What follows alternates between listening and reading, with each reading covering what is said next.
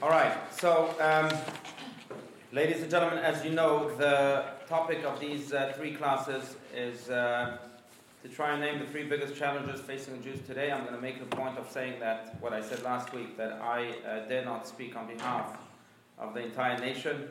Everyone is welcome to name whichever challenges you think are the biggest that are facing the Jewish nation today. I've named my own, but it's not nec- I'm not necessarily right.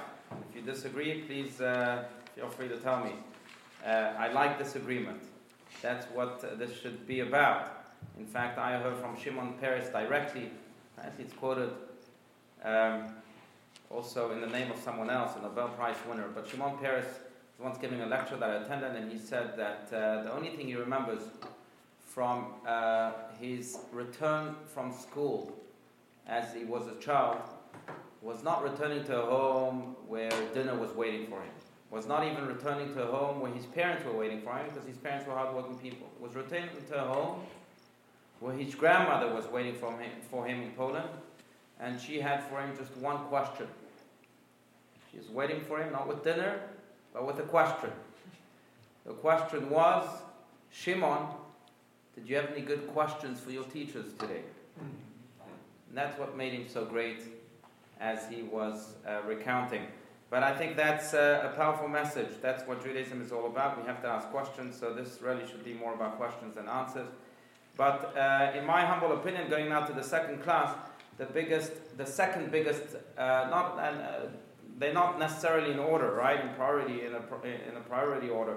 But the second uh, challenge that I've chosen that Judaism faces today is, I believe, anti Semitism. Now, yes, we've faced anti Semitism since our formation as a nation, as we'll soon see. But I think today it's taken on a different and perhaps even more dangerous form. You see, in the Middle Ages, people hated Jews. Why? Because of their religion, they were different. Um, later on, people hated Jews because they were communists or they started communism for other reasons. It's quite interesting because the history of anti Semitism, if you think about this, is full of contradictions. There hasn't been one solid reason throughout history why people have hated, hated Jews. It's always been a different reason. Today's anti Semitism, and this is why uh, I'm picking this as the topic, today's anti Semitism comes in the form of a nation. People hate Israel, Zionism is racism, as they infamously said in Durban a few years ago, Durban, South Africa. And uh, this is now the new form of anti Semitism that we're witnessing today. Yes, we still have anti Semitism in Europe and so on, but it always goes back to Israel as if Israel was really the big problem. Now, uh, I have to begin just a, a, short story about this Jew who was um, just reading his newspaper calmly in Central Park, New York, on a bench all of a sudden, someone from behind him comes and gives him a punch on his face. He says, This is from Iran. The Jew's a polite Jew, he doesn't react, continues to read his newspaper. Five minutes later, the same guy comes, punches him now in the stomach. He says, This is from Lebanon. All right. A few minutes go by, again, another punch in the stomach, this time much, much harder. And this man says, This is from the Palestinian Authority. The Jew can't take it anymore. He doesn't react immediately. He disappears. He leaves his newspaper on the bench. The man that was punching him said, Fine, great. I'll uh, grab this newspaper and I'll read instead of this Jew. After half an hour, this Jew comes back and takes this man by surprise with a hammer punches the hammer or slams the hammer on this man's shoulder. Man turns around, says, What now? Says, This is from Home Depot. All right, friends. So we've always been told anti Semitism is from this, it's because of that, it's for this reason. But if we have to go to the very root of anti Semitism, I don't think, unless uh, you can correct me here, but I don't think we'll find one rational, essential reason that stayed with the anti Semite throughout history. It's always changed, it's always mutated into different forms. But here in front of us is really a list. I tried to collect here a list of anti Semitism throughout the ages. It's a sad list, it's actually a painful list, reading it as a Jew. But as you can see, anti Semitism began way uh, long ago during our slavery in Egypt that lasted for 210 years, where Pharaoh said, Whoa, whoa, whoa, there's this nation that's multiplying, and uh, let's start and drown their baby boys in the Nile River and enslave them. So that's when anti Semitism began. Might have existed before that in Abrahamic times, also, so on. But as a nation, we've suffered anti Semitism in Egypt. It went through the ages, maybe someone here, and again, I'm, like last week, I'm going to ask everyone to read a different text. So maybe you can begin by just reading the different stages or the different ages of anti Semitism that experienced uh, various attacks of anti Semitism. I do want this group to pay attention to the types of attacks, types of anti Semitism. Notice the contradictions. Let's go. 1430 BCE, slavery in Egypt. 356 BCE, Haman attempts genocide of the Jews. Purim is coming up. By the way, today is uh, the small Purim. If it was not, if this year is a leap year, right? So if uh, this year hadn't been a leap year, today we'd have, we would have celebrated Purim. We have celebrated our victory over Haman, what you just read. Okay. 138 BCE, Greek government outlaws the practice of Judaism in Israel. Mm-hmm. Hanukkah. 624, Muhammad watches as 600 Jews are decapitated in Medina in one day. Right. 640, Jews are expelled from Arabia. 1096 is the First Crusade, thousands of Jews tortured and massacred. Right. 1146 is the Second Crusade, thousands Right. of Jews, including women and babies, are butchered across Europe. Right. I have to say, the church at the very beginning, and uh, when those crusades were launched, uh, didn't take an active position uh, or didn't participate at all in the butchering of Jews. They remained quiet. During the Second Crusade, they changed their position a little bit, became more aggressive. But the First Crusade was uh, just terrible. With thousands of Jews around Europe were being butchered as the Crusaders were going to the Holy Land. Um, their uh, conquer, uh, uh, conquering of the Holy Land didn't last a long time, it lasted a year. And then they had to go back. The problem is that when they went back, they continued to butcher Jews. until the Second Crusade happened. Rashi, the legendary Rashi commentary, uh, lived during this First Crusade, very last years of the First Crusade. Um, so the very last years of his life um, actually are parallel to the uh, beginning of the First Crusade. His grandson lived during the times of the Second Crusade. Another great scholar, Rabbeinu Tam. By the way, there's a fascinating story about him, how he was saved from the Crusaders. But Rabbeinu Tam himself was a wealthy Jew. Just, I, I don't mean to deviate. It's good. It's a good story. It's, it's good that, enriches our history, right? Um, but uh, Rabbeinu Tam, the grandson of Rashi, who was a great French scholar, he himself was sought after by the Crusaders. They went after the heads, as many of our enemies did, knowing that if you go after the head, then the whole body afterwards goes away. So follows through. So they went after Rabbeinu Tam, who was a head. Rabbeinu Tam was captured and was placed on a stage in the city center. Why? For his public ex- uh, execution. As he was being hung on a cross, one of the noblemen of the city passed by and realized, wow, this is Rabbeinu Tam. Rabbeinu Tam, who actually has lent me money in the past. I owe him a favor. So he shouts to the crusaders, hey, leave this guy alone. Crusaders, of course, don't listen. So the man says, well, if you kill Rabbeinu Tam now, you would, kill, you would have killed just another Jew. So instead of killing him, let me convert him. It will take me three days. Come back in three days. If I wasn't successful, you can have Rabbeinu Tam and kill him. This man took Rabbeinu Tam, they agreed. He took Rabbeinu Tam to his house. As soon as they reached home, he said to him, Look, I owe you a favor. You've been good to me in the past. Run away. I'm not going to convert you. Run away. In three days, they're coming back to get you. Rabbeinu Tam overnight took his family and ran away to the south of France, to Troyes, where his grandfather was from.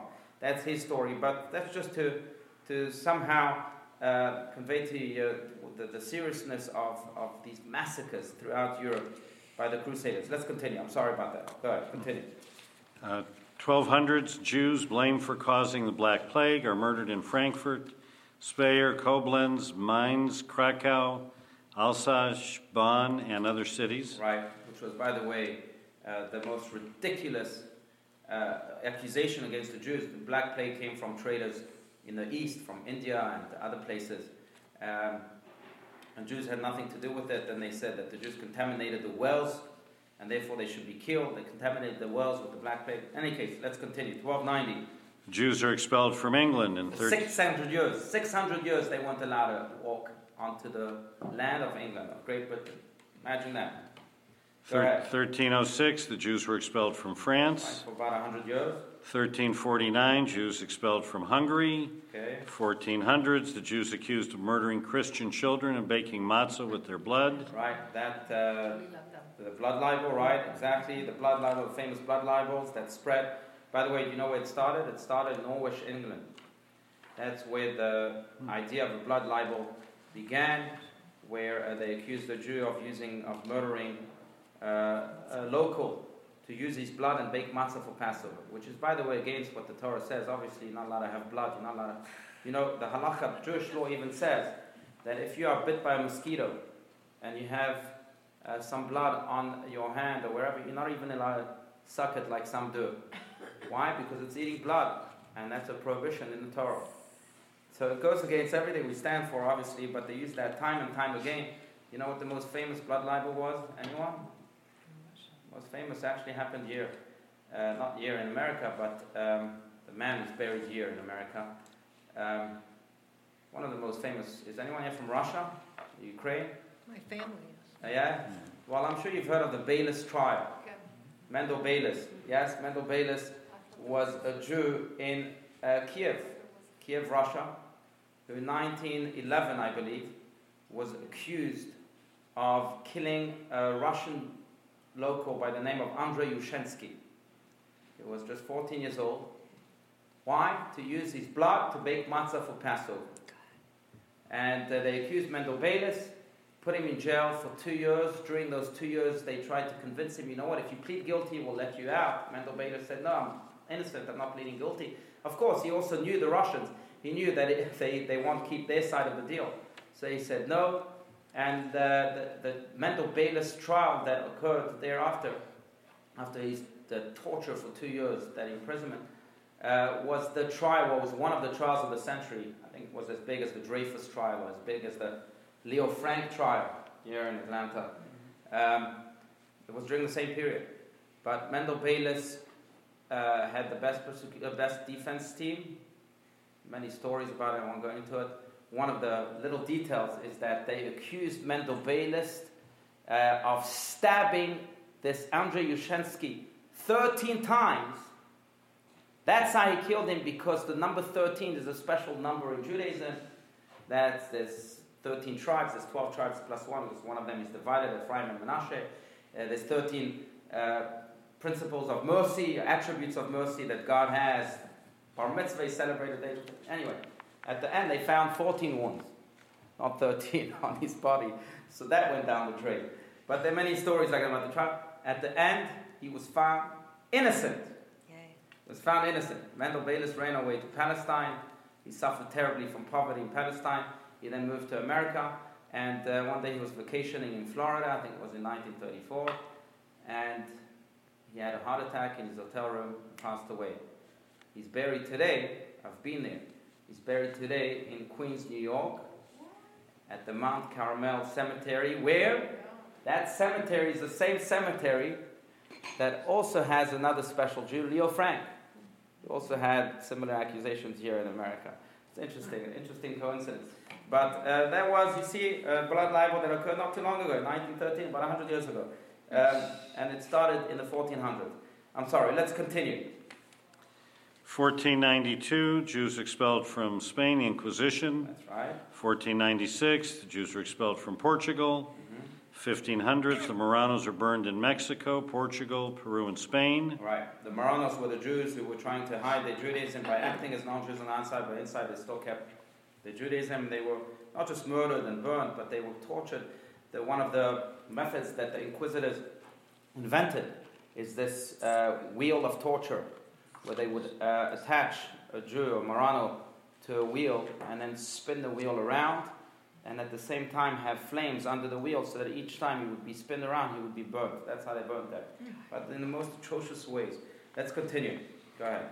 In 1553, the Talmud is burned in Italy. Right? Where the first Jewish ghetto was. It was created in the beginning of the 1500s.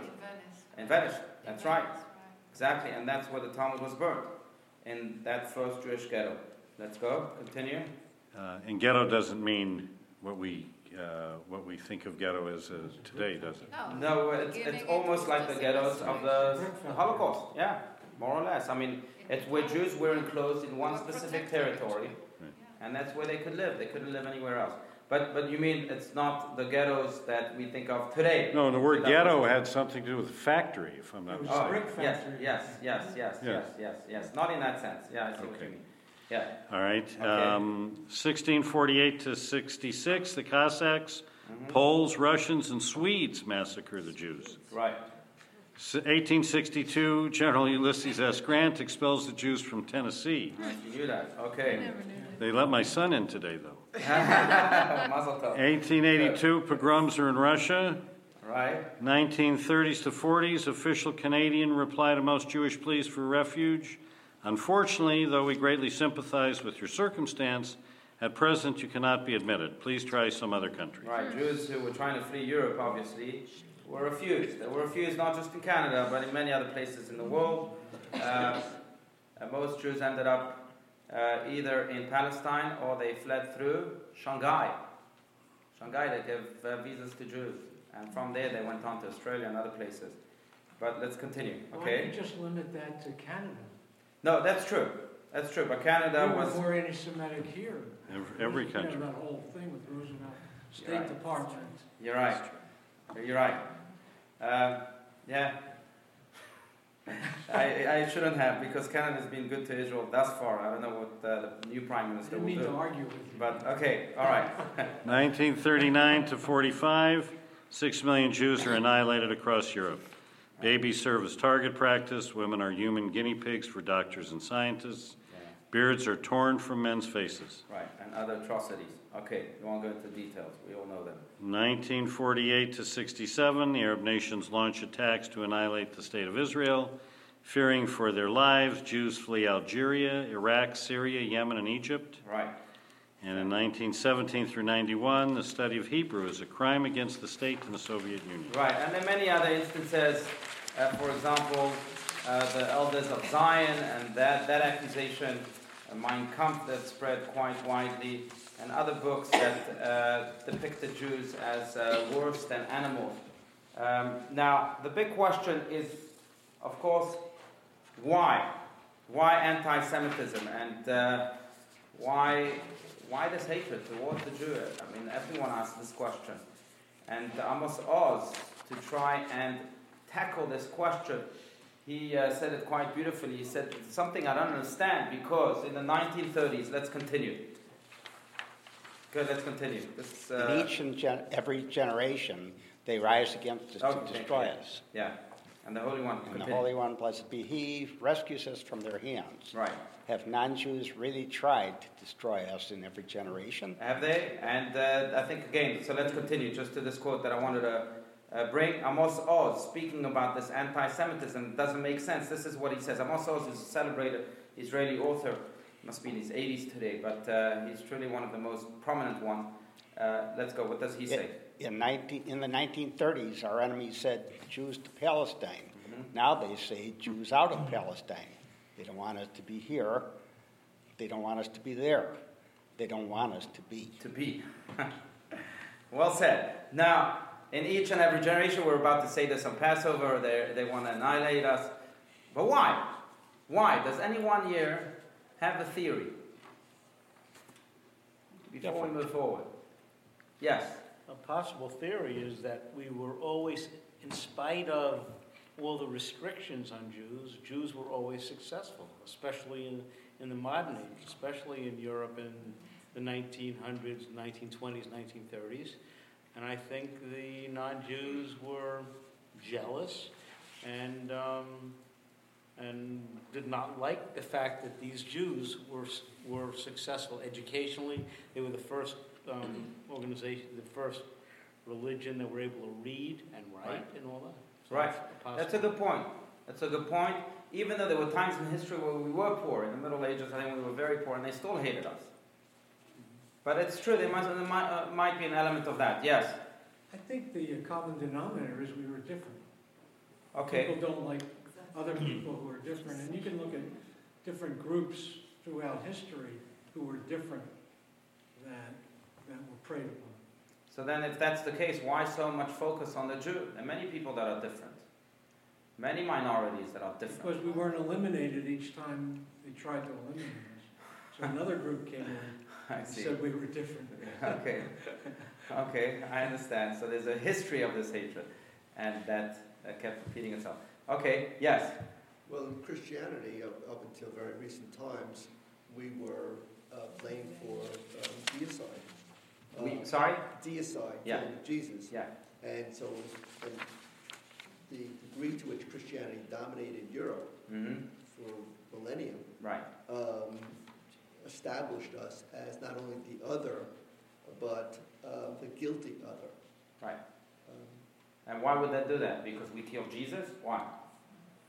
why would they? Well, that was it. Oh, so they say, of course we did, but, uh, so. Well, I think it started early on Yeah. with, um, um, um, what's his name, Constantine, Mhm. um, and early Christianity, which was rivaling uh, of Judaism. And when the Roman Empire adopted Christianity, Right, um, they continued the rivalry and they, they made more and more of a distinction.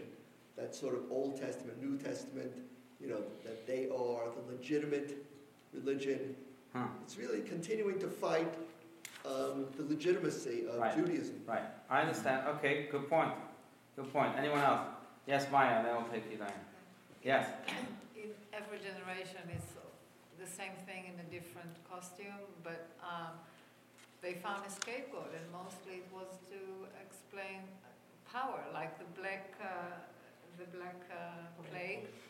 Uh, they need to have a reason, so let's uh, have the Jews. to make themselves powerful. Yes. So to step on someone else to make someone else powerful. People wanted to understand. I said, yes, that's because of the Jews, and that made sense for a lot of people. Okay, okay. It reminds me of It what just made sense. uh, my teacher once told me that there are two ways to be great.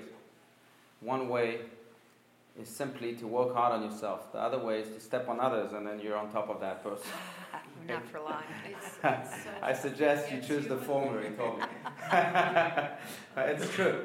It's true. It's true. Okay, fine. I understand. I mean, Yes, Diana, what Yeah, want to say? I, I once did a class on, on this, and uh, I had to write a paper, and at the same time, I hurt my back really bad, and I was in bed for three weeks, and I read 29 books that I thought I was going to skim through and pull a few things out, get away with murder on the paper, hmm. because I didn't like that. It's a hard topic. Right. It's a I very read 29 books, and I, if, until a minute ago, I had no answer, even after reading all those books. I got an A on the paper. Okay. All of a sudden, an idea came to me. Is it because we're so small that we can be easily picked on in terms of percentage mm. The in the the world? small. We're, mm. we're visible, no but we're small enough mm. that we can't have enough power. It Okay. just, you know, Okay. another idea. Right, right, right. Okay, go ahead. When Yes. we fought back? Sorry? When have we fought back? The Maccabees fought back. We're going to talk about one of those res- responses, yes. We, uh, when have we fought back? The Maccabees fought back. The Warsaw Ghetto fought back. Exactly. Uh, there are instances like that in history, but it's true. Very often we did not. Not enough. Now, can you blame the Jews who did not fight back? I don't think so. Uh, so they, were, they weren't in a position to fight back very often. Um, but, okay, we'll talk about the responses to anti Semitism. Yes, Ori, one more. I was just going to say, I heard Caroline Glick um, give a talk about the roots of anti Semitism, and she explained it that um, Jews who have a, a focus to live their life according to the Torah are never going to be subservient to a government or a, a centralized power. Okay. And people in power feel threatened that Jews live by another code. Well, that's the same for Christians. They also live by a different powers. Same for Muslims. Same for other religions, no? Then you've uh, wider focus on the Jew. But that's okay, I understand. Maybe the Jew has more differences in his theology than other religions. Okay, all right. Well, I'll share with you what the Talmud has to say about this. And again, feel free to disagree with this. But I, I uh, attach a lot of truth to this uh, statement from the Talmud. And uh, it's well developed by, by Rabbi Aryeh Kaplan, who was a brilliant Kabbalist and, and thinker. Uh, passed away about uh, 30 years ago. But the Talmud says as follows. Who wants to read the next reference? Yeah, I think. The Hebrew pronunciation of Sinai is almost identical to the Hebrew word for hatred, Sinah. Right. Why was the Torah given on a mountain called Sinai? asked the Talmud. Because the great Si- Sinah, the Right. tremendous hatred am- amid the Jews, emanates from Sinai. Right. When did anti Semitism begin? when it truly began? On Mount Sinai. From Mount Sinai onwards. Why? On Mount Sinai, we received the Torah, the Torah that became our compass, our moral compass for life. And the Jews, uh, sorry, the, the non Jews or the anti Semites, not the non Jews, the anti Semites didn't like that.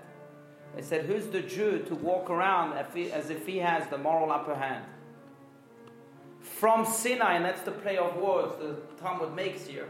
From Sinai came Sinah, which is the same word. Not exactly because the sin is transformed into a samech, but still the same pronunciation, the same word. From Sinai came Sinah, which means from Sinai, Mount Sinai, came Sinah, came hatred. Why? Because from Sinai, we started walking around with a flag of morality, saying this is the way we live our lives, and this is the way the world should live its life. And people slightly bothered by that. You're not going to tell me how to live. You're not going to tell me what morality is all about. You're not going to tell me to honor my parents, so to not steal and to not kill. If that's what my nation is based on, continue to do that. They were slightly disturbed. And from that disturbance, hatred emerged. Rabbi Aryeh Kaplan, who's again was one, one of the great thinkers, he has over 40 books on Jewish thought. Um, um, he passed away at a very young age, at the age of 44. And one wonders when he had time to write so many books and, and so many brilliant books. But this is what this is how he develops this idea that comes from the Talmud. Who wants to read the next reference? Go ahead. Continue. Yes. Say you were given an island inhabited by several belligerent tribes, where there is much suffering caused by war, poverty, and prejudice. Your assignment is to play God and improve the society, teaching its members to live together in harmony, thereby reducing or eliminating suffering. You will achieve this by deploying a group of undercover infiltrators to achieve the divine goal without revealing your identity. These infiltrators would always be in a position of great peril. Right. Go, continue. Continue. Okay. Operating on a different value system, they would always be considered outsiders. The more their message diverged from that of the majority, the more they would be resented. Scattered throughout the island to spread their message, they would very likely become a persecuted minority. Right. V- very often, kids don't like the best student in the class. They don't like them. They why? They may be slightly jealous of that uh, student, and maybe because he's setting the bar too high now for the rest of the kids. You see, if he wasn't in the class, then we could all be average students. But now that he's in the class, the teacher expects us to be like him. And that's more or less what is happening to the Jew throughout history. The Jew supposedly has this Sinai, this Torah from Sinai, this compass that surpasses maybe other moral compasses of the world, and the world is not happy. Jew, get out of here. We want to live our lives comfortably. We want to remain uh, with our moralities or with our non moralities. Don't tell us what to do. So that's the root of anti Semitism as explained in the Talmud. If you agree with that or not, then uh, uh, it's, it's really up to you, and I'd love to hear differences of opinions. Yeah, yes? I guess just like you questioned when we all gave our opinion, you said, but what about the Christians? What about the Muslims? I'd say the same thing right here. Right. The Christians had a moral code. They were different. They were spreading their Talmud. The Muslims were, were doing that and, and spreading their. So why weren't, why wasn't their anti? And that's a good point, them. but let's not forget that Christianity came, came from Judaism. Sinai was a thousand years before Christianity. Right. So uh, But I then, think then when the people know Christians that. came, why weren't they persecuted? Or why aren't they still persecuted, you know, as the Jews are? Right, because the Jews are the root of that religion. Uh, you can say, uh, you can hold that argument uh, for Islam, which is very different. It's not a Judeo Christian based religion. Um, but then, uh, you know, Islam can explain for itself. It was persecuted, in fact. And we're not the only nation that was persecuted. I just met yesterday, I actually was in a bank, and uh, I met a, a lady who belongs to the Baha'i faith. If you've heard of the Baha'i faith from Iran. In Iran, they're more persecuted than the Jews themselves. So there were other minorities who were persecuted. But the Jew has always been the target of society throughout generations. Again, based on what the Talmud says, it's because we are carrying this flag. Now, um, you can agree with that or not, but I, I, I do think that um, this idea of the Jew being a light unto the nation is accurate in the sense that we have to be a light. A light. I think Isaiah chose that word very carefully. See, as opposed to being a flag of morality upon the nation, for example. Why? Because what a light does is that it brightens the world. It doesn't come to disturb you, it comes to illuminate you. If the Jews were truly a light unto the nations, we could, anti Semitism wouldn't be, wouldn't be eradicated, but it could be perhaps minimized based on this thought. If we were truly bringing light unto others, people would appreciate that more than more times than not. So maybe the Talmud is also saying, beyond what it is saying here literally, it is also saying, well, maybe we should live up to what we are supposed to be a light, illuminate others. This is what we received on Sinai. And when we truly illuminate others, they'll respond with love. Yes? How do you explain J Street? Can you repeat the question? How to explain J Street? Oh, How to explain J Street? Boy. Uh, look, I, I, I'm not going to uh, speak on behalf of. Um, uh, look, I, I think J, J Street is an organization, everyone's familiar with J Street, is an organization that supposedly uh, uh, supports Israel, yet it supports BDS and it supports other uh, despicable organizations. Yes, I'm a member of J Street. J Street does not support BDS. it doesn't? J Street vehemently opposes BDS. Oh. That's one of the purposes of J Street, is to oppose BDS. BDS. Okay, because I just. Uh, fine, so I take back my words. I was just speaking to someone I assume who's fighting BDS, and he has a problem with J Street because they're not joining hands to fight BDS since they do believe that it has some value. Okay, so I'm taking my words back. Take my words back if that's the case. But uh, they do other things that um, are not necessarily seen as pro Israel. Let me put it this way they take stances that go against the, the, the stances of the Israeli government. For example, the Iran deal. The Iran deal they were for, the Israeli government obviously was very much against. So they, they don't support the government of Israel, even though they uh, are supposedly for Israel. So, uh, now you can say the government of Israel is not always for Israel itself. That's a separate opinion. How do I explain J Street? Uh, he's a member of J Street. Why don't you ask him? We can talk about it later. I, I think. Talk it- about it later. if- if Look, if you break it I am though of the opinion that the Israeli government, only Israelis can speak for themselves and on behalf of themselves. I'm not going to walk into your home and tell you how to run your home. That's unfair. If the Israeli government doesn't think the Iran deal is a good deal, I think they know what they're saying. Mm-hmm. And I'm of the opinion that we should support Israel for what it is, for what it says. Because they know best. It's their home. We live outside of Israel. We could be Jews, but we still live outside of Israel. So I had to explain Jews that don't agree with the government of Israel and sometimes even go against it. You'll have to ask them. I'm, I'm uh, not in that camp. Yes? How does the Talmud um, explanation um, line up with the slavery that existed in Egypt beforehand? Oh, that's a good question. What was it? That's an excellent question. You see, uh, one, excellent question. How does this statement from the Talmud speak of the anti Semitism that existed in Egypt before Sinai? Right? That's an excellent question. So you can say, the Talmud can say, that before Sinai, we weren't really a nation.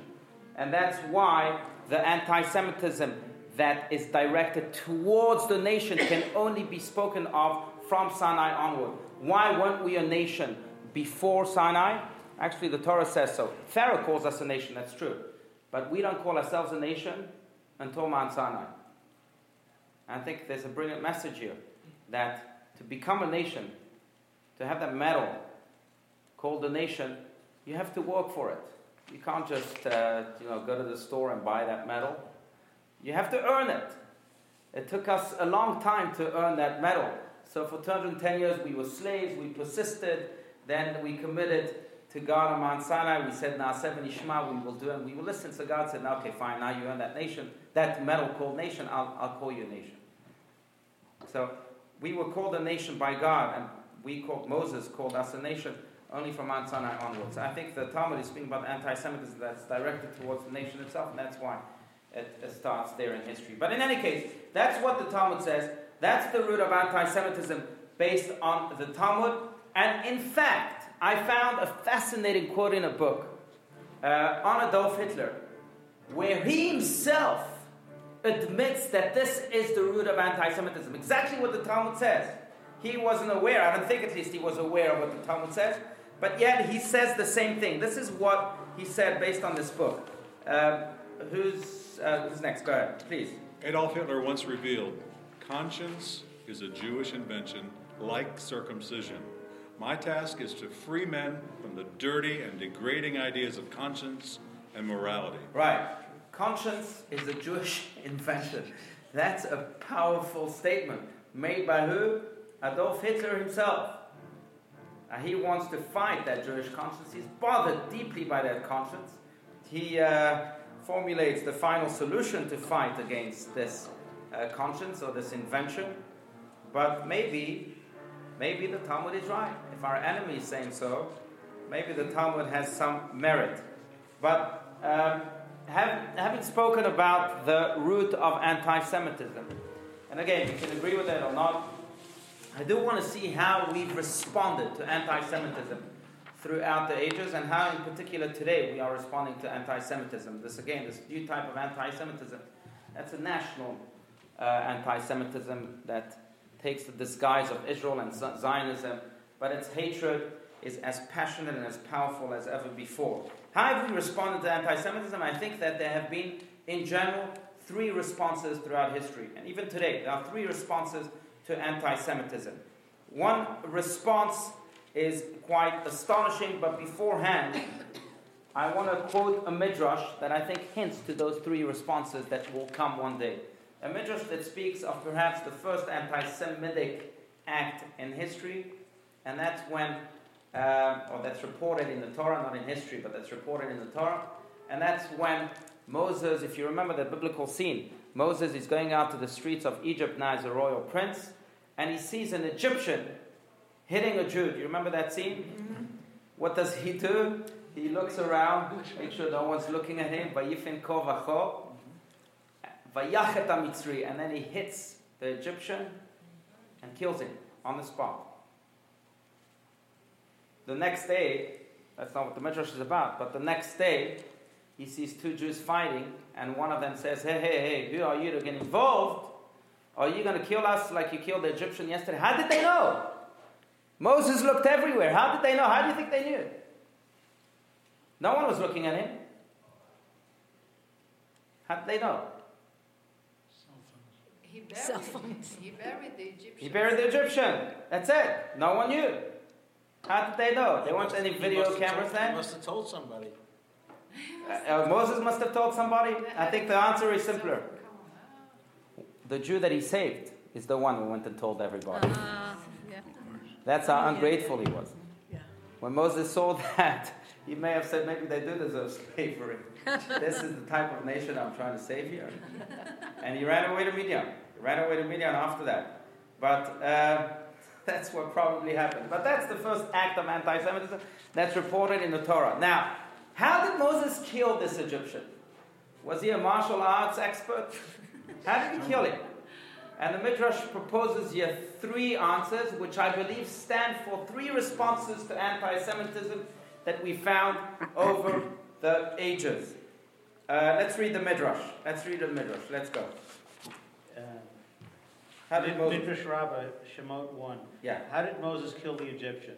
Rabbi Aviatar says, with his fist. Others say, with a shovel of cement. The rabbis say, he mentioned the ineffable and mystical name of God, and that is how he killed him. Okay, three opinions. One says with his fist, the other says with the shovel of cement, it was probably there by the slave, by the Jewish slave who was using a shovel to do his work. And the rabbi said he mentioned the holy name of God, which is known as the Shem Hameforash, and uh, that's how he killed him magically. Uh, that name killed him, like some mystical power.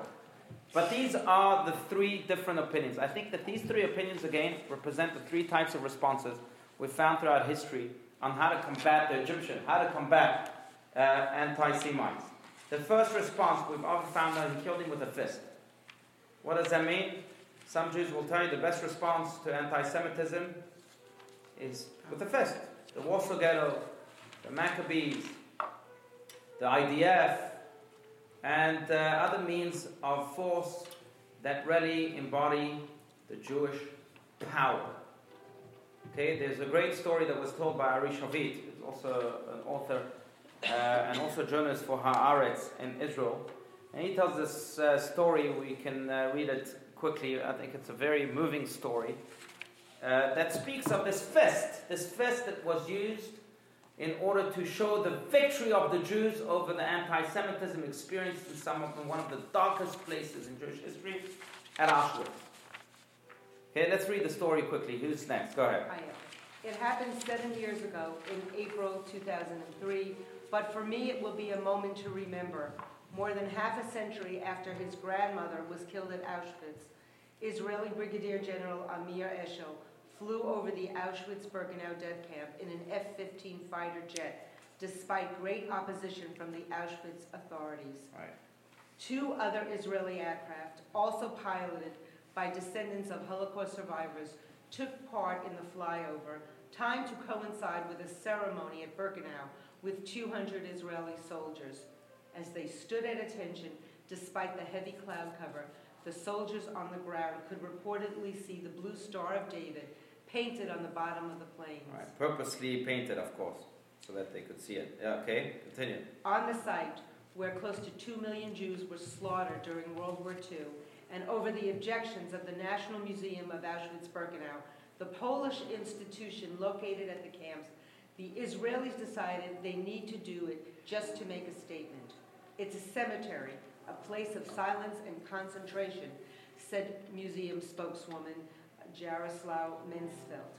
Flying the F-15s is a demonstration of military might, which is an entirely inappropriate way to commemorate the victims. Really, Mrs. Mensfelt? A place of silence? One million children were screaming in these gas chambers, holding onto their mother's helpless arms as they cried and begged for oxygen. Is this your definition of silence? Look at the scratches at the ceilings of the gas chambers, demonstrating the agony of the victims during their final moments. Right. A response of power, a response, a moving response of might, not just by having the F-15s fly over Auschwitz, but also just by his mere response to this, Mrs. Uh, uh, Mansfeld. Uh, I think uh, it speaks for itself. But that was one response. Throughout our history, we've said, well, we need a fight. Sometimes it worked for us. The history of Hanukkah is, uh, you know, a good, a good example of that. History of Purim that's coming up also included fight. We don't speak about this a little bit. But the Jews went out to the streets with the permission of Achashverosh, that's correct, to uh, kill anyone who wanted to exterminate them. Yes? So why, at least in some circles, is Hanukkah denigrated to a second-class holiday when we ought to be celebrating that we're not going to take it anymore? I don't know if it's such a second-class holiday. I don't, don't think it is either. I think actually Hanukkah is the, if I'm not mistaken, it's the third most celebrated holiday in America. Passover is first, Yom Kippur is second, and Hanukkah is third. Hmm, isn't that because it's I think because of its timing too, thanks to Christmas, maybe. But uh, no, I think Shavuot is the most downgraded holiday, unfortunately. Uh, it's a biblical holiday. Hanukkah is a rabbinic holiday. Shavuot is a bit, but it's barely celebrated here. Um, so Hanukkah, I think, is quite celebrated. But we have examples like that in history. I'm not saying it's a wrong, it's a wrong reaction, it's a wrong response. We see that in Psalms by King David himself, who speaks of God's mighty hand and uh, his outstretched arm. They came to the rescue of the Jewish people, maybe hinting to the effectiveness of this outstretched arm and this mighty hand. Fine. That's one response. that reminds me of a, a, a beautiful story about the founder of the Hasidic movement, the Baal Shem Tov, who once had a dream. And in his dream, he saw uh, his neighbor in paradise. And it was told, he was told that this neighbor actually lives not too far away from him. It's a butcher in this and this town. When he awoke, the Baal Shem Tov said, I have to go meet my neighbor in paradise. I have to see if there's anything special in him. He traveled with some of his students and he said to them, Look, don't act, act like you're normal people here. We're just going to observe this butcher. I want to see if there's anything special about it. He observed this butcher from morning to evening and he didn't find anything special in him. In fact, the only thing that this butcher had that was exceptional was that he did not stop eating all the time. From morning to evening, he would eat and eat and eat and eat. At night, he stayed up to observe. He says maybe at night he uh, wakes up, takes out a book, studies all night, who knows what, meditate. Nothing. He stayed there for three days. There was nothing special about this butcher. All he did was eat. So at the end of three days, after three days, he approaches the butcher and he says, Look, I have to tell you the real reason why I'm here. I'm here to spy on you. I dreamt that you are my neighbor in paradise. Can you tell me, is there any special deed you've ever done? Is there anything special about you, about your life? The butcher says, No, I don't know why you came to see me. There's really nothing special. He says, Come on, there must be something. Nothing special. You saw me for three days. There's nothing special, but I love to eat. Baal says, oh, oh, maybe. Why? Why do you eat all the time? Maybe that's something special. Butcher says, you want to know the real reason I eat all the time? Because of my father. What's the story? He says, well, my father was also a butcher, but he was very, very thin. One day the Cossacks came into town. They kidnapped my father. I followed Cossacks and my father as a young child to see what would happen to him. And then they simply burnt him alive in the middle of the forest. My father, as I told you, was a very thin man when he burned. His fire was very small. And it died down after a few moments. I eat all the time because if the Cossacks ever come again to get me, I want this fire to illuminate the world. I want everyone to see it. That's why I eat all the time. Baal Shem Tov says, Oh, now I understand why you're so special. That's why you'll be my neighbor in paradise. But um, there's, there's some uh, truth to this type of response. You fight back with your body. This is how I'm going to get them. And uh, it's been certainly a response through, that we've seen throughout our history. Response number two is hinted in the second answer of the Midrash, and that's the shovel. We've said, no, we might not fight, but let's build edifices around the world with our names all over them so that they will know who the Jew is. They will know that the Jew is in their face and that he's immortal. So, whichever hospital you go to, whichever cancer research uh, center you go to, you'll find a Mr. Rosenfeld or Mr. Greenberg or Mr uh, Goldberg or something like that. Why? Maybe it comes from that motive, from that desire. You know what? We'll build buildings, we'll put our names on those buildings for the world to finally respect the Jew and for this anti Semitism to be completely squashed. That's been a response. In America, by the way, there are about, if I'm not mistaken, 380 JCCs to date. Quite a number 380 JCCs many other Jewish buildings and institutions. And that's been the response of the shovel. If you ask any Jew if he's familiar with this phrase, he'll tell you, yes, of course. It's on the uh, gates of almost every synagogue and every JCC. But this is a phrase from the Talmud that's become quite common. Uh, let's read it. Who's next? Steve, go ahead. As my forefathers planted them for me, so I plant them for my children. Right, have you heard that phrase before? Let's plant, let's build, let's make sure that we leave something here on this world, in this world, that uh, stays for generations to come. Like Uh, Nobel, Nobel Prizes. Nobel Prizes, that's. It's not physical building, but it's. It's not physical, but that's, that's a good point. Not physical buildings. But yeah, we have an incredible number of Jews on that list. Every Passover I go to, there's always this uh, Uncle Harry that has to remind you, oh, you know how many Jews there are on the list? but uh, it's something we say proudly, but it's true. I mean, I, I think also that's because we've come to realize that our worth is in our giving. There's something very powerful about this. Our worth has always been in our giving. Not in who we are, not even in what we think, certainly not in what we eat, but uh, in what we give. You are what you give. There's a great um, American painter from the 19th century. Uh, his last name is Watts. I his first name, Watts. But he has a painting about uh, a deceased man. You don't really see the man in the painting, but you do see the shroud covering him. Uh, and uh, he's lying, as he's lying on the table, the painting is called So Passes the Glory of the World. It's in Italian. So passes the glory of the world. And at the very top of the painting, there's a beautiful statement that I think every Jew should remember. That statement says as follows, and it's obviously, it's obviously a statement about the dead man that uh, the, the, the painting shows. The statement says this What I spent, I had. What I kept, I lost. I'm now. What I gave, I have. Again, what I spent, I had, I spent it, I had it, goodbye. what I uh, what I kept, anything that I kept now is not going up with me to the heavens. I lost. But what I gave, I have. What I gave will always remain there. It will be my impact on the world that will remain to eternity. It's there forever, for generations to come. Yes? That's interesting because it's very, very consistent with the latest findings in um, psychology on Mm. what makes people happy. Mm. Uh, the question has always been, does money make people happy? Oh, good. And it turns out, money, if you, it depends on how you use it. Right. If you use it just to buy things, it does not make you happy. If you use it to give to others, it makes you happy. Excellent. I love it. Very good.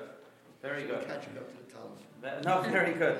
My rabbi always said, uh, Adin Steinsaltz, and I'll quote him again and again. I'm sorry, but uh, I, uh, it's my my uh, hero, Adin Steinsaltz, a world scholar. Uh, he says that you only tru- truly own what you give. You only truly own what you give. Because what you give, again, remains in the hearts of people. There's a fascinating expression in the Bible that we find time and time again uh, that comes to describe the passing of the righteous. Doesn't say and they died. Doesn't say Abraham died, Sarah died. What it says is Vayikva Vayasef alamav, and they expired and they gathered unto the nation. What does that mean? It means that the righteous don't die. They don't wind up in the ground. They wind up in people, in the people that they gave to, that they impacted. That's where they wind up, and therefore they're already always alive. They gave. And they, what they gave, they have. They have forever. They wind up in people. People don't wind up in the ground. People who give wind up in people. Yes? I just have a problem with that because um, we lost. Uh, we, we gave, we leave the spiritual heritage, the Ten Commandments, the Bible, whatever you want. But we lost. We're losing Why? because our numbers are going down. The six millions they're gone. They're gone. Those who were butchered, those the Spain when they expelled people and tortured people, we're gone. They're gone. How many more could have been lived if it didn't happen? If I'm, I'm not, we can't say if. Look, But I'm going I see our numbers shrinking, Yeah. If it wasn't for the state of Israel, we, I'm surprised there's still Jewish people in the world. It's just generation after generation that after us, Iran can eliminate Israel just like that with a nuclear power if they want. There's not going to be Israel. What are we going to do? It's just, I don't see anything winning here. We're not winning. So, do you know what the oldest? How do we fight it? Yes, spiritually, you don't fight evil with evil, God forbid. But, but I see it as a lost war. It's scary, but that's what it, that's what I see. So, do you know what the oldest uh, monument that speaks of Jews is in the world today? It's called the Merneptah Stele. It's an Egyptian stele, uh, pillar. And on it it says, The Jews are no more. When was it written? 8th century BCE. Are the Jews no more? No, look, we're studying Torah, how beautiful this is. It's true, the numbers have never been on our side. But I want to be optimistic. I think that, uh, first of all, I have eight children, so I'm doing my part in that. the Pew study didn't count my children. Uh, I think we're all doing our part in that by being here tonight. And I think that there are things that simply cannot be measured scientifically that will uh, define all of those scientific predictions, uh, as we've defined them time and time again in history. Uh, but to go back to my initial point about giving, I'll prove you wrong by simply asking you to do a little exercise tomorrow morning. Tomorrow morning, go out to the street. Doesn't have to be in the street because it will look uh, quite awkward here in Scottsdale. Go out to the supermarket, to the gas station, somewhere where people gather anyway. In New York, you could go out to the street. Here, it's a little bit different and then ask an average non Jew how many Jews does he think there are in the world? Mm-hmm. You know what he'll tell you? I've tried that many times. Uh, I've received answers between 100 million to 500 million. How many Jews are there in the world? About 13 and a half million today. That's the number. Now, why? Why do they think that there's so much? You know why? Because we give so much. We give intellectually, we give uh, philanthropically, we're given, given so many areas.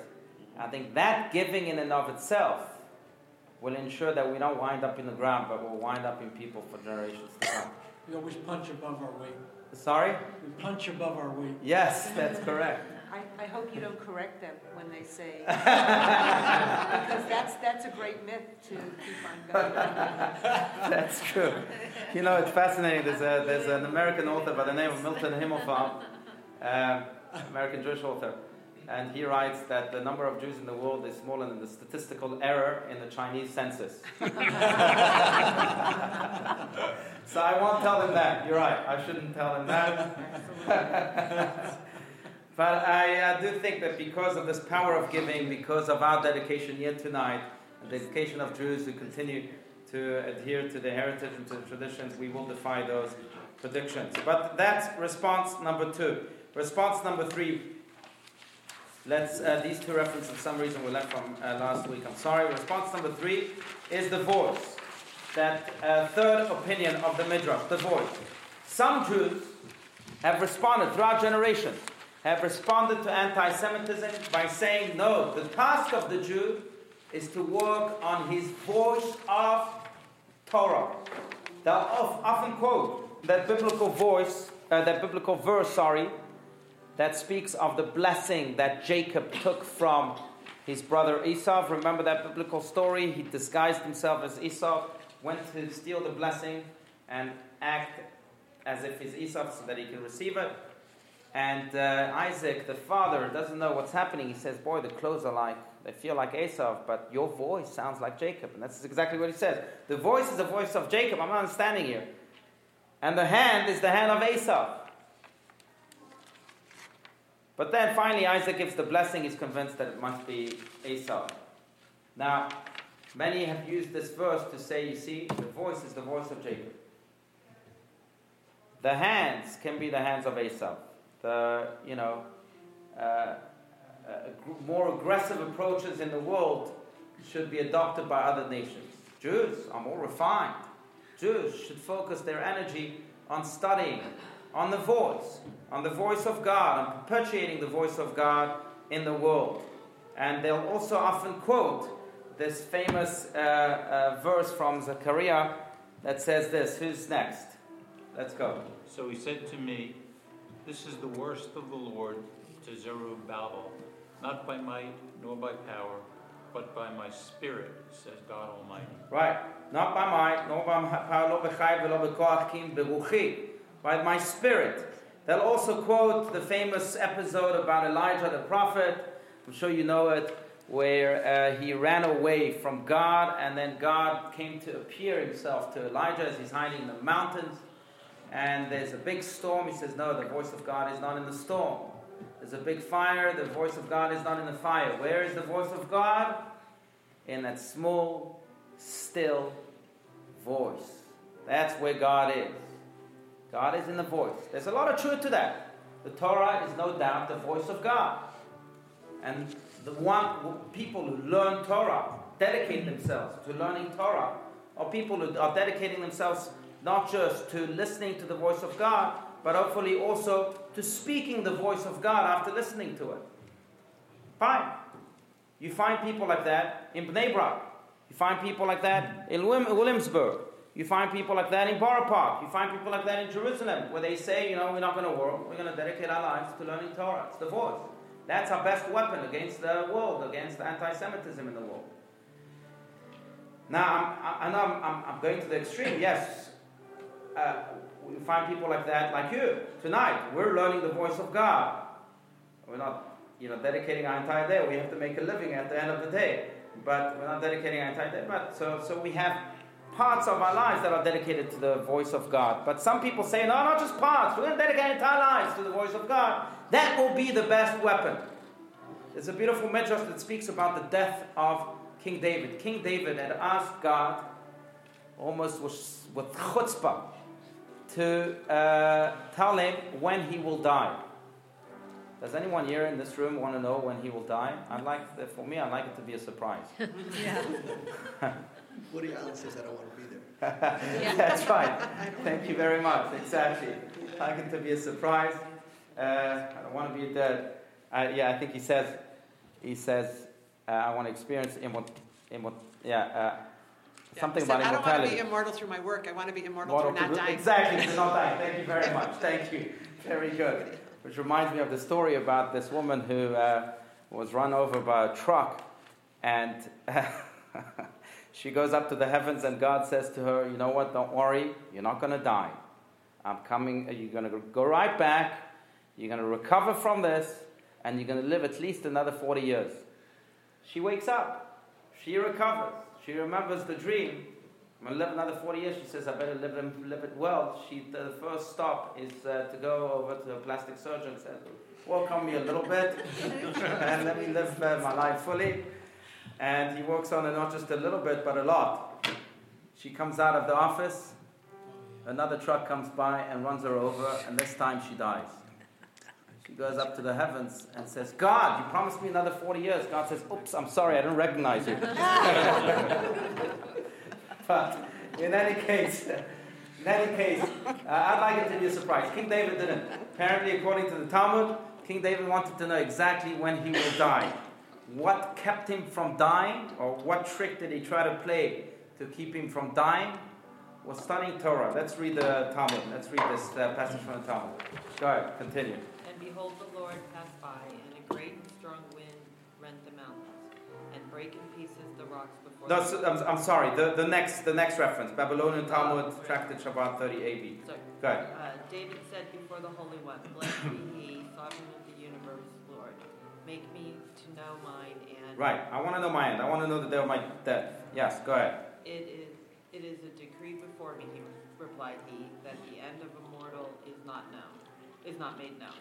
And the measure of my days, what it is. It is a decree before me that a person's span of life is not made known.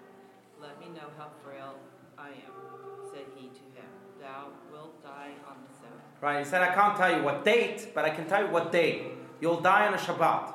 So what trick did King David play so that he wouldn't die on the Shabbat? Because he knew that any Shabbat now he could die.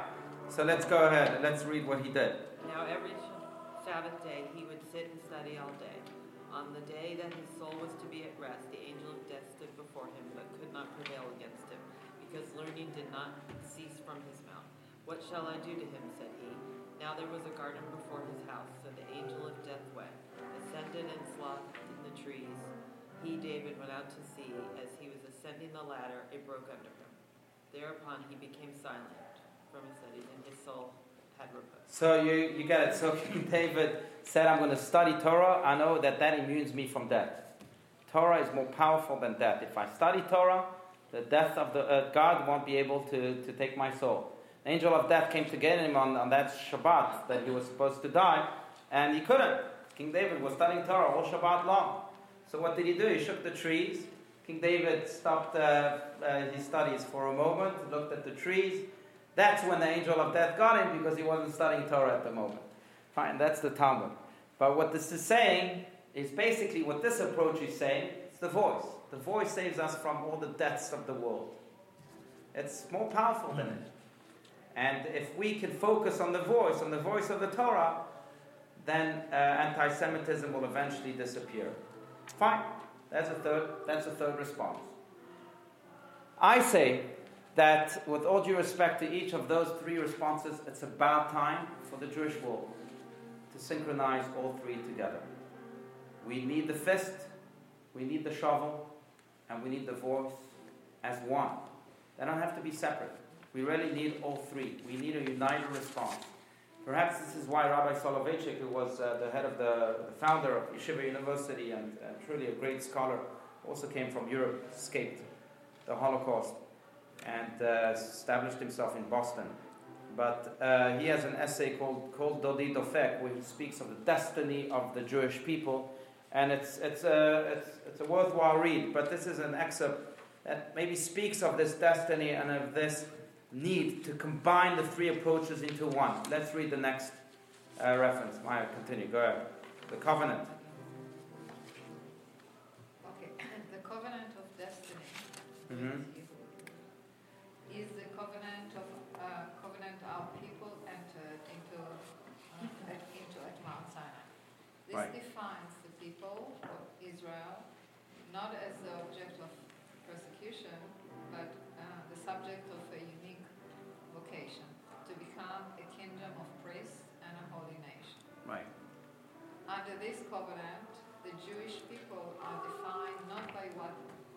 Others do, uh, do to it, but by it, uh, the task it has undertaken, the role it has chosen to play in history. The Israelites did not choose to become slaves in Egypt. That was a fate thrust upon them by someone else.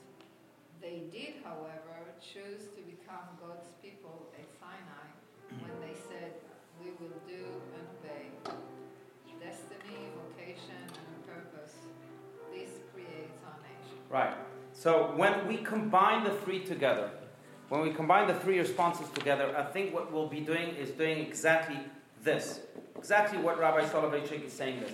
Because the problem, if, if there is one problem that is common among all three responses, is that we allow ourselves to be defined by the other.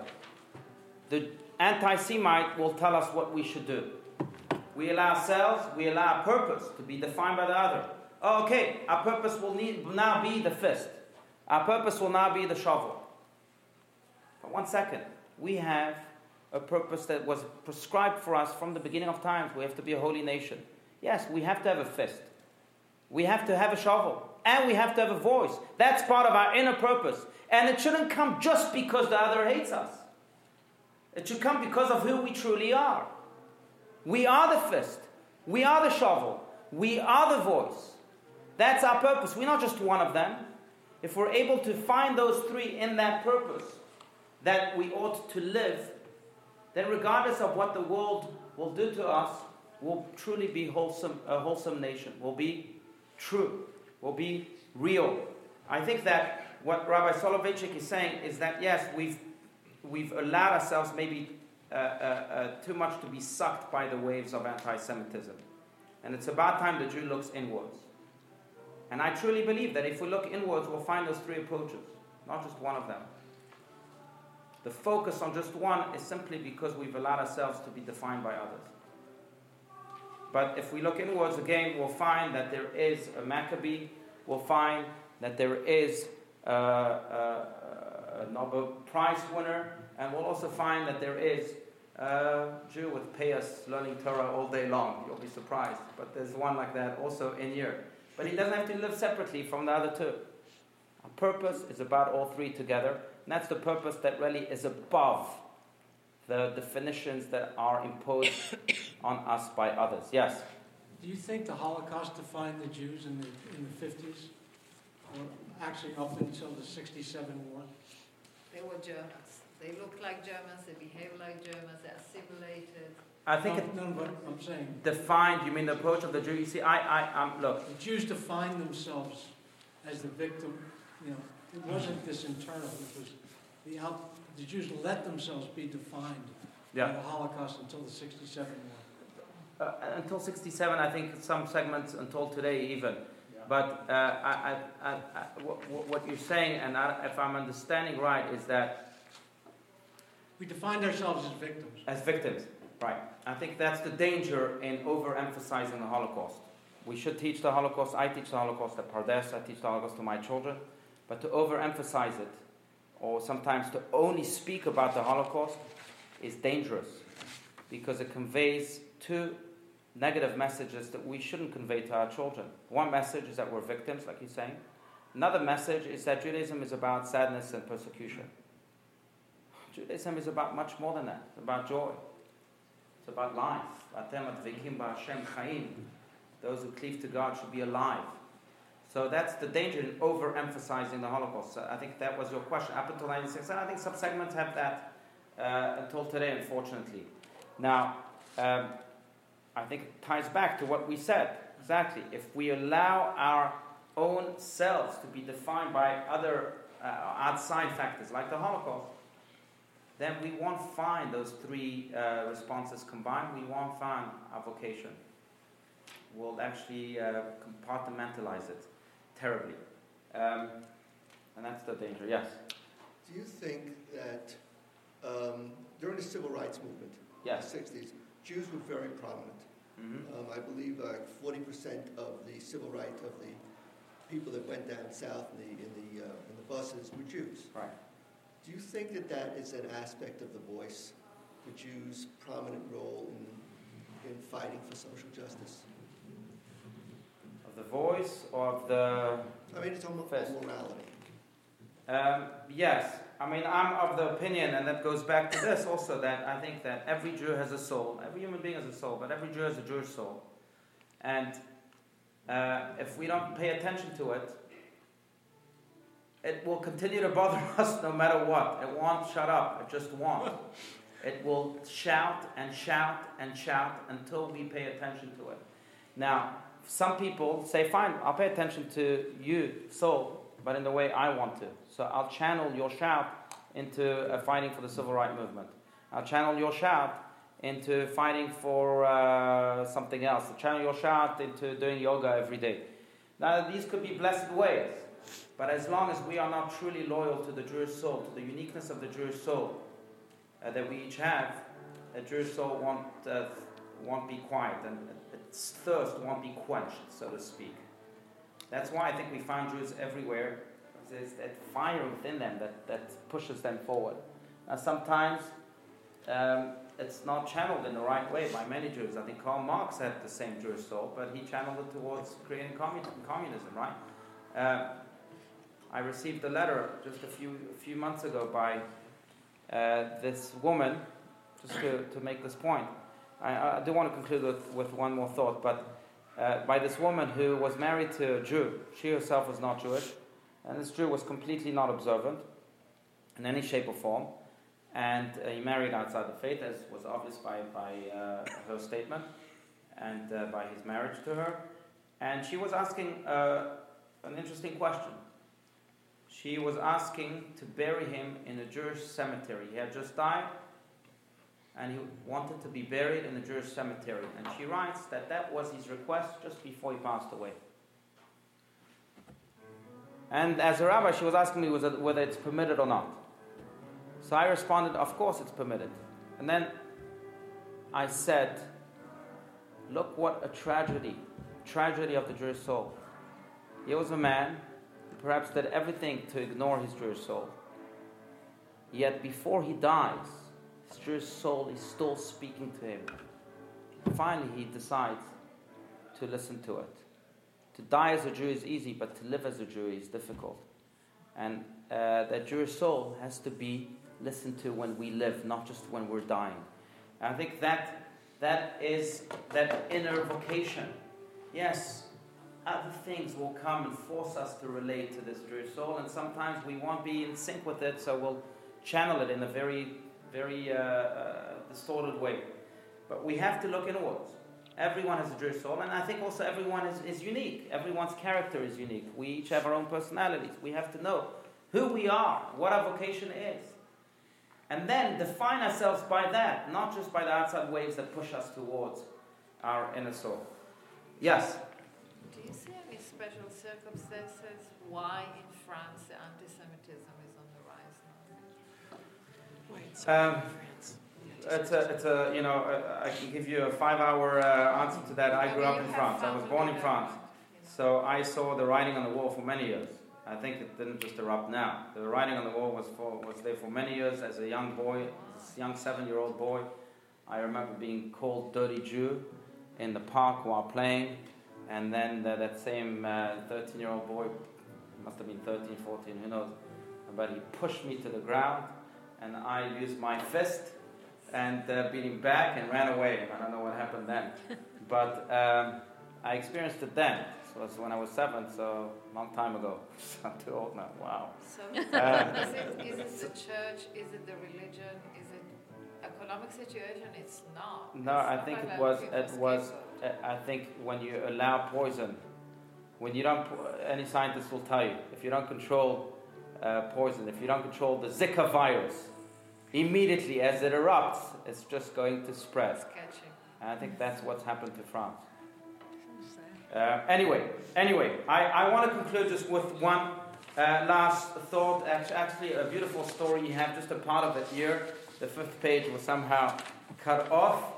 But this is a story that occurred in 1977 and it speaks to what we just uh, mentioned. 1977, the UJA, which is a novel organization, um, uh, suggested that all Jews across America during the Passover Seder should leave one chair that is empty. Why? I don't know if you remember that. 1977. Why? They said because we have to commemorate those Jews that unfortunately are not with us because they were either butchered by the uh, Nazis or something else happened to them. They became victims of anti Semitism. Many Jews did that. The late Lubavitcher Rebbe, Rabbi Schneerson, came out uh, in support of the statement, but he said, I have a little tweak to make to that suggestion. What was it? Instead of having an empty chair on your Passover Seder, have a full chair on the Passover Seder. Invite yet another Jew. Why? Because Judaism is not just about what was, but Judaism is about what is. Judaism is not about what others did to us, but Judaism is about what we do for ourselves. So let's fill this chair. Let's invite another Jew. Judaism is about this Jew. It's about the passion that it represents, the zest that we have to have, and the life that we ought to celebrate. That's what Judaism is about. In a way, this summarizes beautifully, I think, what we spoke about. Yes, there's uh, maybe a root to anti Semitism, as the Talmud said, as Hitler himself confessed. Maybe there's a history to anti Semitism that is uh, stronger than history itself. And yes, there were three responses, three major responses to anti Semitism throughout history. But I think it's about time for the Jewish people to stop defining themselves by outside factors, by anti Semitism itself, and by each time saying, oh, fine, we'll go with the fist, we'll go with the. No. We have to define ourselves by who we truly are, by what God told us that we truly are. We're a holy nation that has the, sh- the shovel, that has the fist, that has the voice in you. We don't need to choose one over the other. We have to synchronize the three channel our Jewish soul into the best of ways and become truly a light unto the world that illuminates others and uh, the world itself. That's it. I'll uh, take any questions, any further questions, if there are any now. Just a really quick question. Yes. I missed last week. So Okay. What was part, I figured, I have to come to see, to No, hear no, no part three, problem. I have to come, but No what was problem. part one? Part one was assimilation. We spoke about assimilation last week. That's uh, one of the biggest challenges, no doubt, that we're facing. Uh, I can also, um, I can get you, if you give me your email address, if I don't have it, but if I, you can give me, I can send you the references.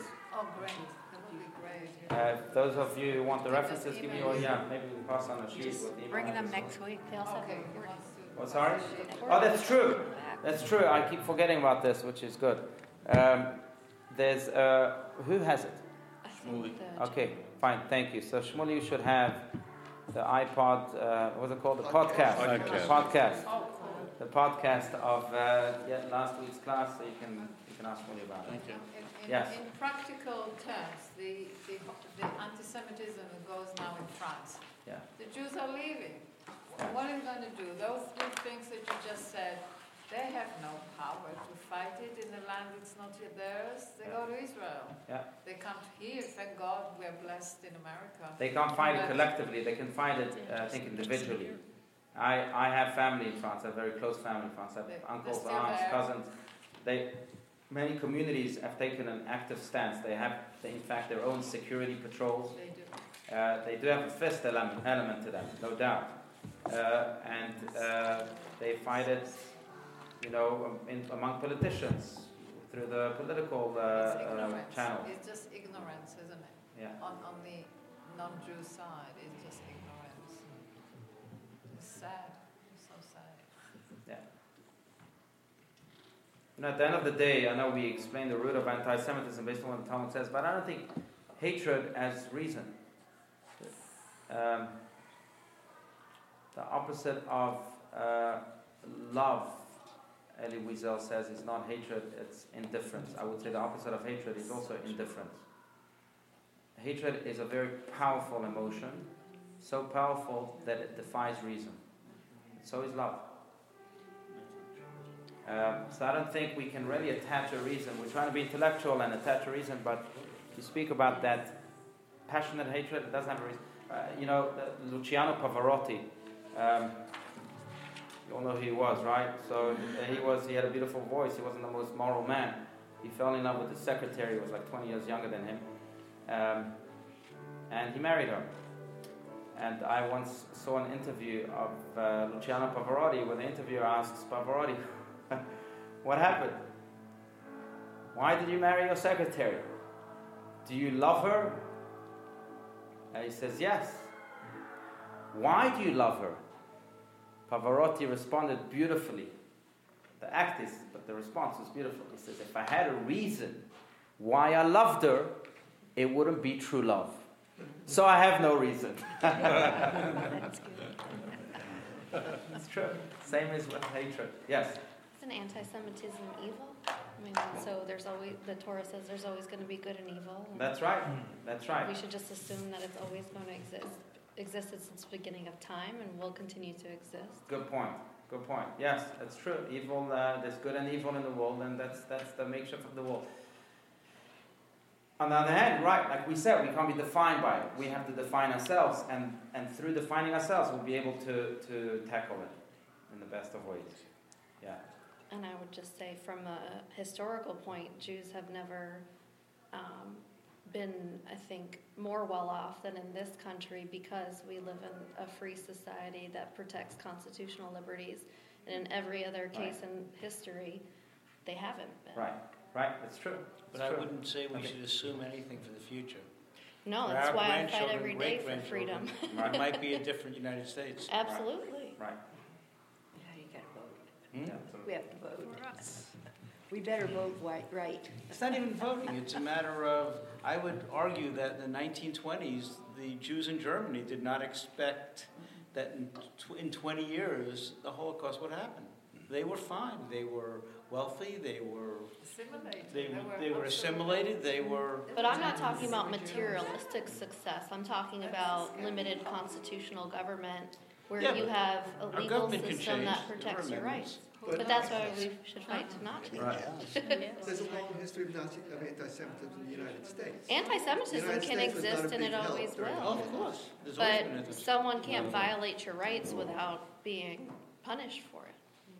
Mm, That's the greatness of the society we live in. Right. We better go out. Hopefully. Hopefully. Yeah.